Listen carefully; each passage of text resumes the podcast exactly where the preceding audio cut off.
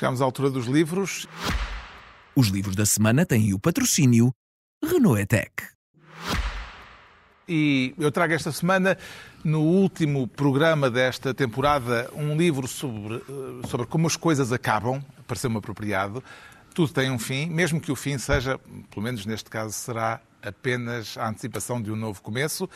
E este livro é sobre isso. O título pode induzir muita gente em erro, pensando que se trata de um ensaio sobre ténis ou da biografia de um tenista, mas não é nada disso. Chama-se Os Últimos Dias de Roger Federer e Outros Finais e é uma deambulação literária bastante original bastante desorganizada, mas também por isso uh, surpreendente, do escritor inglês eh, Geoffrey Dyer, uh, um inglês que se mudou para a Califórnia e que reúne aqui histórias umas atrás das outras, em que o elo de ligação é o fim, o fim das carreiras artísticas, de carreiras desportivas, de carreiras públicas nos mais diversos domínios.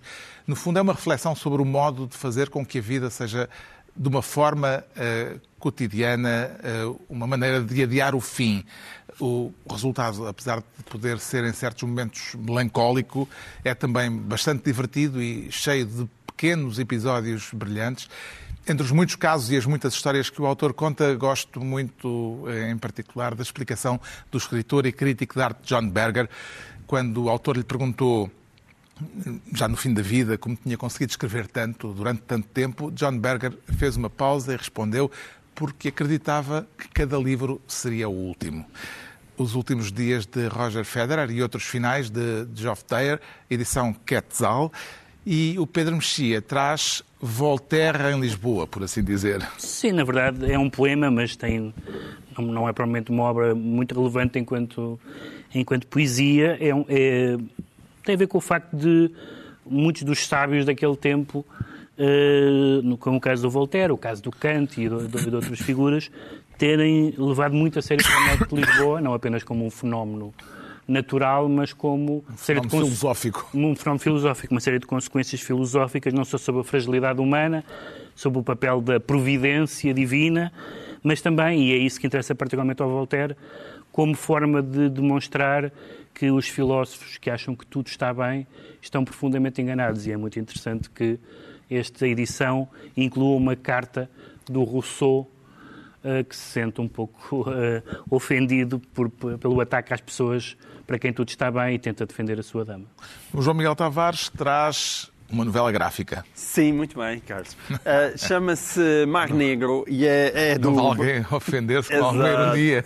Não, eu ouvi. O termo novela gráfica está aqui muito bem aplicado porque é um livro magnífico. É do Bernardo Carvalho a ilustração e da Ana Pessoa o, o argumento. Eles já tinham feito juntos um, um, livro chamado Desvio e eu continuo até com a minha filha mais nova, apesar dela já saber ler, o hábito de nós lermos um livro em conjunto ao final do dia e foi uma surpresa magnífica. É um livro uh, uh, realmente muito bom para adolescentes. Ela é apontada aí para, para quem tem 15 anos, mas pode ser lido um bocadinho antes e certamente um bocadinho depois.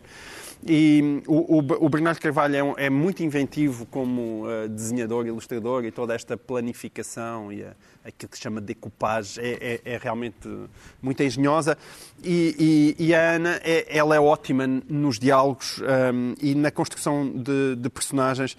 É realmente agora que se aproximam as férias e é também um livro sobre o verão Aqui está este uhum. belíssimo Mar Negro. Mar Negro. Da Planeta Tangerina. O Ricardo Araújo Pereira traz um clássico da literatura badalhoca. Exatamente, oh Carlos. Também, também apropriado para o verão. Para também bom para adolescentes. Bom para os, os, adolescentes têm muito interesse na matéria aqui tratada. Bom Parece para o verão. Já não. Ah, é para espero que, que Eu sei, eu sei, fiquei desapontado com essa estatística. Mas é bom para o verão, vem, o calor, o calor provoca, digamos, nudez, nudez dilatações, dilatações, nudezes, tudo, as duas juntas. E é, são, são os versos de Aretino, Sonetos Luxuriosos chama-se.